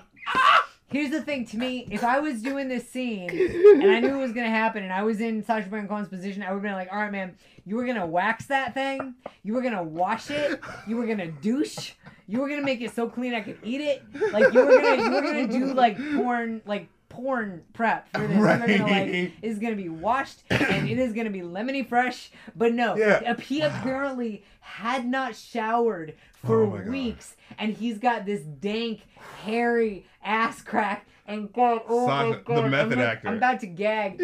So, so, so poor Sacha Baron Cohen had his face in there, and he's like, I couldn't breathe. Oh, I couldn't breathe. And there was a point where he was like, I'm gonna either have to inhale this guy's ass crack or I'm gonna die. And so he just inhales direct and oh god, oh god, oh god. And and I didn't read that interview until after I had watched Borat the first time. And so now going back and watching that scene with that information in my mind. Oh, my god. So yeah, so this fight scene, there's a part where he literally takes uh, the camera and hits Azamat with it, which is Yeah. a great, just like little, like you know, just making a movie, breaking the fourth wall, sort of. Yeah. just and then moment. they they wrestle and chase their way down the hall Oh, right. and break They go into the like- elevator. They go into the elevator, which is a great little mini gag because it's like and they're, they're fighting, and then they get in the elevator and they're like, "Oh, we have to be all proper." Yeah. And Oh it's yeah. just yeah. panning around to everyone, and it's like, "What in the fuck?" And then they and then they bust out into out. the ballroom and there's some kind of big formal Uh, uh, dinner okay, going on. I saw it said the mortgage brokers annual meeting, yeah, so there's like a big formal dinner going on. and And they and they in the ballroom and they're just crashing Yeah. through naked. Oh my lord! And, and like immediately personnel are like get the fuck. but it was just and apparently I remember reading something about like these are like basically some of the people responsible for what would eventually be like what would happen with the Wall Street crash and shit like that. Mhm. Like these are those people, you know. So it's just like shoving two naked guys wrestling in their face for no fucking reason, just fucking cuss, just to fuck with them, Yeah. you know. Um, but yeah, I do absolutely love that moment in the elevator where it's like you think everyone else has gotten off, and then like the camera slowly pans and you see one guy who looks just like red and just like furious, just like "Ah, I just want this. like Yeah. I didn't ask for this shit. Yeah, yeah. Oh my god! But yeah, just the fact that they're like they act all calm and cool, and then when they get out the elevator, oh, Yeah. like, that's such Yeah. a great Looney That's a pretty Tunes moment, you know? moment. Yeah, and that's what separates it from something where it's just the gag aspect. Right, just- right. It's the heightening the- of the joke. It's not just the shock value of wrestling naked in public. It's it's the the it's, fact that they stop, the fact that they Yes. continue. Yeah, that's, yeah, That's the beauty of it. yeah. So um so they separate after that fight and Azamat leaves and takes everything with him and so Borat is left destitute and I, I think that's when he gets picked up by the uh the cart full of frat Yup. guys. Oh my god! I Oh, remember wow. this was like in a in a scene in a movie full of scenes where everything just felt like it was going up and up and up and up. This was like the sort of like big fallout. If you did not speak English and you were watching the scene, or if the scene were in a language you didn't speak, and you're watching the scene, it's so nice because you you just see like he's getting this oh yeah, he's getting the pep talk, right? They're being like they're being bros. They're supporting yeah, uh, him. Pamela Anderson, she has sex with other people. Like that's you know, that's his sort of like uh, making him feel better. yeah. And yet they're yeah, so basically what happens is they find out that he's heartbroken over Pamela Anderson or that he's trying to chase Pamela Anderson. They show him a, a sex tape of the her. Sex tape of her. Was that- was that like a- fucking dickhead Tommy, whoever the fuck dude Yeah, from was that uh, was that a leaked sex tape? uh yeah, I believe so. So yeah, so they show her a sex tape. They show him a sex tape of her, and he has his heart broken and they give him a pep talk of like you don't don't let a woman you know well this guy Don't was- let any bitch define you.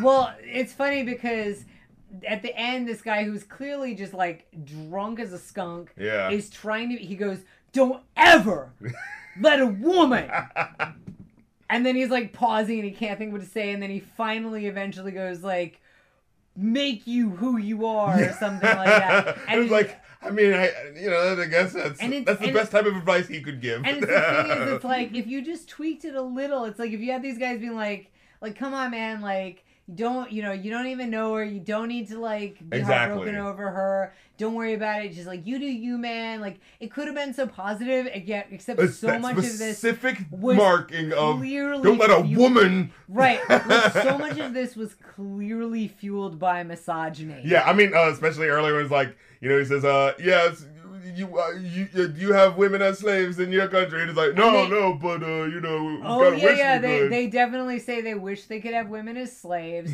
So yeah, so it's like Well, I mean, it's- because I think it's funny because like throughout the whole movie, you're seeing older people being racist, right? It's it's specifically like the 50 year old cowboy well, and, looking and guy. You know what I mean? in this case, it's calling out the misogyny. True, and this true, is true. um, and this is what I think was interesting is like you know you had what I thought was a pretty Mm. weak scene with the feminists in New York where it's Okay. like there are all kinds of things that are wrong with white second wave feminists. right, right. But rather than going after any of that, he just is sexist to a bunch of feminists and Yeah. makes them angry. Surprise, surprise. Um, but here he is exposing, you know, this particular like young, young, affluent white frat culture of these guys With the polo t-shirts, and, you know. being so misogynistic. Like, not just It was so openly so. That's the thing that was just like shocking. Like, just- here's the thing, because I think we see a lot of in pop culture. You know, there's a lot of the you know sort of like frat bro like objectifying like oh yeah I love checking out women yeah, love- right. you know I Hot love checking- pieces. yeah like the, yeah there's this like there's this one there's this one card every time we play cards against humanity there's this card that always comes up and we all have to do like our best frat boy was like Yeah. Guys, the hot slam pieces are over at Delta Phi. It's time to commence operation. And then, you know, that would be the thing. Yeah, yeah, so anyway, so we see like I feel like in pop culture we see a lot of this like watered down version of it where it's just kind of sexist and kind of objectifying. Yeah, he's dopey. He doesn't like, know what's going it's kind on. of like oh yeah, like I you know oh girls or you know I like girls sucking my dick or whatever. But this is like these guys are literally saying they wish they could keep women as slaves yeah. and and I feel like that is this was important because I think with okay, you know what it reminds me of is um Tracy Morgan. okay. Uh at one point he was doing a stand-up comedy act and he said and this was while he was on 30 Rock. He was doing stand-up comedy somewhere and he said something like if I had a son who was gay, I would beat him to death. I would kill him, Ugh. Right? Like he literally said that he And would Kevin Hart had a similar joke. yeah. Like, Well, so so Tracy Morgan said he would kill his child Mhm. if his child were gay, which happens. It's not fucking funny. that's Parents the thing. do yeah. kill their kids for being gay. So that happens. He's on 30 Rock at the time. And 30 Rock's like, okay, we have to address this somehow. So they write it into the show where Tracy Jordan, the fictional character played by Tracy Morgan, is doing stand up comedy. He says, Man, being gay is stupid. What's the point? If I was gay, I'd just sit at home and look at my own dick or something like that. And it's like, and and then people get really mad and protest and Oh. protest the show. And it really pissed me off because I'm like, okay, you know what? The reason people are mad is because Tracy Morgan literally said, even if it was a joke, he literally said he would murder his child for being gay, which is something that actually happens. That's not fucking funny. Yeah, it's like it's the sort of And like people get mad at it, and then when you water it down and you present it as he said this kind of dopey, stupid thing that I guess could be construed as homophobic, and people Right. got all mad at him. right. And when you present this watered down version of it, people forget that violent homophobia is what's actually the problem yes. here. And I- okay. uh, uh, what, and like, so what it oh, reminds mm. me of is when you present as frat culture and pop culture, when we present frat sexism as being this watered down like girls are hot and I like to look at them and I like having sex with girls, Mhm. blah blah blah. When you present that watered down version and say, and then feminists get all mad at frat boys, Yeah. when I think it's so important to show the actual shit that people are Yes. upset about, and that's what he does here. Yeah, and because uh, I, I think I was actually talking. Uh, so like you know, in the '90s, there's uh, like uh, all these comedy movies where they'll have like comedy movies, obviously written by white guys, where they'll have a black character who's like. Oh, angry about racial injustice. But when like you actually listen to like what they wrote, it's like them obviously like it's obviously written by a white guy who doesn't really know what the issues are. So he's just making this black It's- guy going into hysterics over nothing. Right. It's always like you. know, They've always got like Chris Chris Rock being like, "Oh, why's that lamp got to be black?" Exactly. Yeah. Oh, yeah. And Jay and Silent Bob. Yeah, yeah. Where it's just like, oh, uh, uh, uh, Sesame Street didn't have enough black people on it, or something like that. Uh, uh, even though again, like Right. Sesame Street Yeah, was made for more like- it's but it- and and then it's by doing that,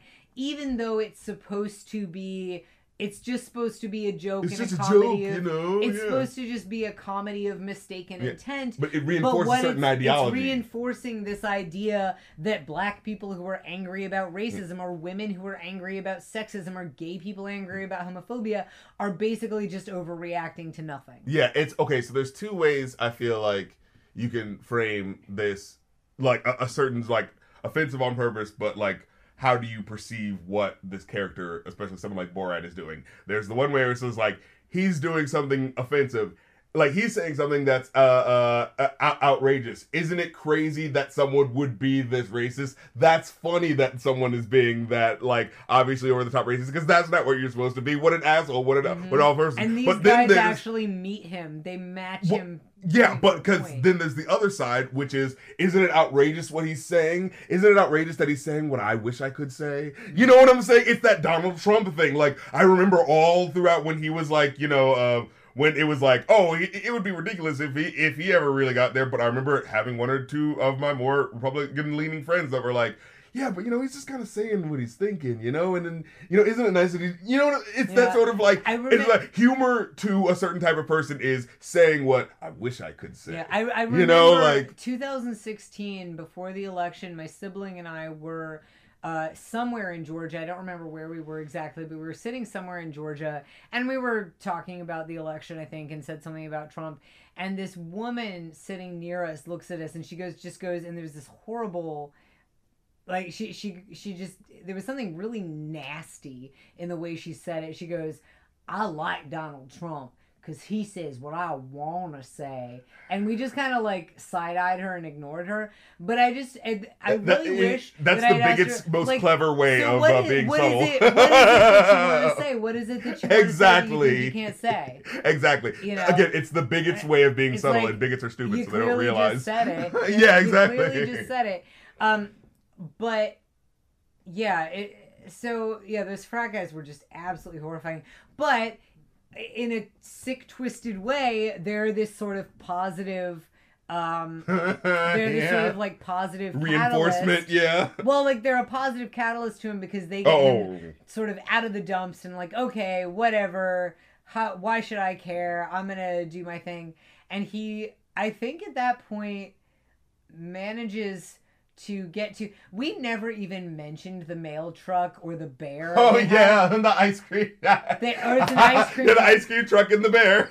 up until this point they have been traveling in an ice cream truck with a bear with a literal grizzly bear and i don't know where they got the bear And that was one of those scenes where it like it took me out of the moment of like, okay, I know this isn't really happening, right? Like as a kid, I'm watching the movie like, wait, how the- wa- was that real? Did, was that real? bear, real? I feel know? like the bear was a little bit too surrealistic. Exactly, it's such the jump the shark moment, Because especially you- when you see the kids running up to. It's like, okay, well, I know that didn't happen, you know, like because you know that this guy would not in real life have Exactly. been able to acquire a grizzly bear, a tame grizzly bear. Like you know, Hollywood was involved in that. exactly, But yeah. so anyway, so I don't. He doesn't have the ice cream truck or the bear at this point. He's on his own, and I think yeah, that's pretty much. He manages to get to Hollywood shortly after that, right? Yeah, I'm trying to remember what happens after this point So because he, he gets to Pamela Anderson eventually, but Well, so he he's in Hollywood and he's walking around the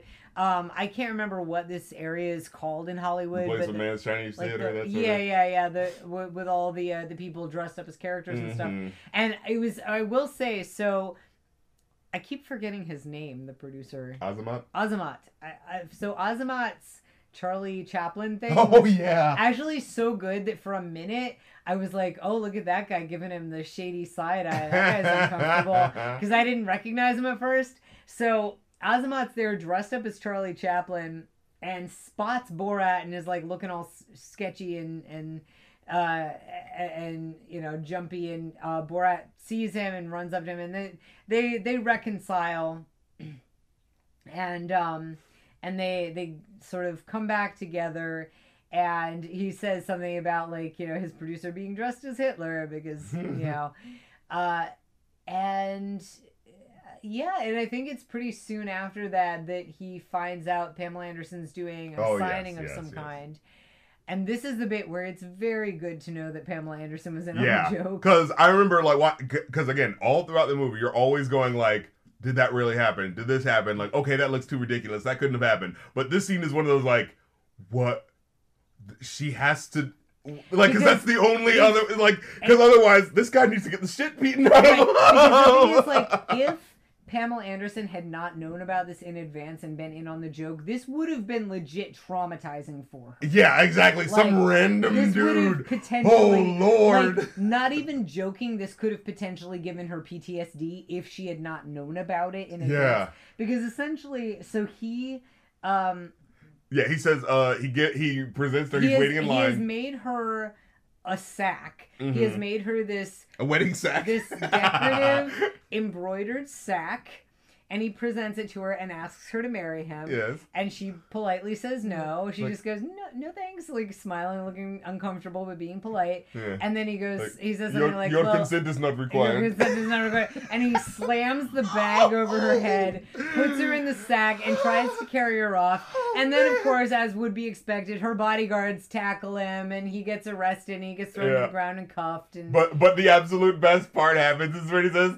Pamela, I don't love you anymore. Not. That was that such- that was everyone died in the theater at that point. that was such a great callback. And it's like, oh, we finally got how to do the joke. Yeah, right. But, um, it's like, and again, I not gonna have enjoyed it more the first time if, if I wasn't instead like having that uneasy feeling of like, is it okay that Yeah. you did And then through through, uh, through a little movie magic, he doesn't go to jail for the next ten years. Uh, and he realizes the lesson that even though he did say not, he realizes his lesson that he shouldn't have been chasing after Pamela Anderson when Luenell was his true love all along. exactly. And he goes back and he gets Luenell. So then we get this nice little coda that is back in Kazakhstan. He's returned to Kazakhstan. He is remarried to Luenell. Um, and she looks absolutely fucking adorable. Oh yeah, she looks up in great in the Russian Eastern babushka looking. Yeah, Yeah, she looks very cute in that. And he is, uh, and he's uh, just living it, living his life. He has brought back some some technology Mm. from Cultural America learnings. and some cultural learnings from America. Um, but essentially, he's gone back to life as usual with a new wife that he likes much more, who's a lot nicer than Oksana. Mhm. And uh, yeah, and happy ending. Yeah, that's basically uh, the movie. That is the movie. Uh, and it is. It still holds up. Like I said, uh, Borat shitting at Trump Tower. It's the automatic classic. Yes. Like you, you could have just showed And- that scene at this point. like I it's interesting because I think because it was it became instantly such a huge cultural touchstone um it somehow morphed into something more polished and produced in my mind. Mhm. and remembering like no this was legit like guerrilla filmmaking Yeah, and this was very unpolished. And even the rough edges and the things like you know the stupid joke with the feminist thing where he calls one of them an old man and it's like well Yeah. that contradicts the other joke and it doesn't quite work Right. like having those moments that don't work in a way just makes it all the better because it's like yeah this was this thing that miraculously pulling this together. Yeah, together, yeah, I remember somebody said like every movie is a miracle. You know, like mm-hmm. just being able to Every put movie is a miracle, and this movie is a particular miracle. Yeah, exactly. It is something. Honestly, maybe like a type of movie like most people don't really see. Like the only parallel to this would be a jackass type of movie where there is no real narrative, but like you are watching to see like, oh, what's gonna happen? But this Right. is like, and this has a narrative yeah, while also being improvised, and it's and it also has a point. Like it's not just random, you know? Right, Yeah. it's not just there to be funny. And it's interesting because I guess technically this was Sacha Baron Cohen's sophomore effort because Yeah. you had Ali G Indahouse first, Hmm. but because it was so different and it was the first of its kind, it was the first movie that he was doing with that Ali G show style interview format.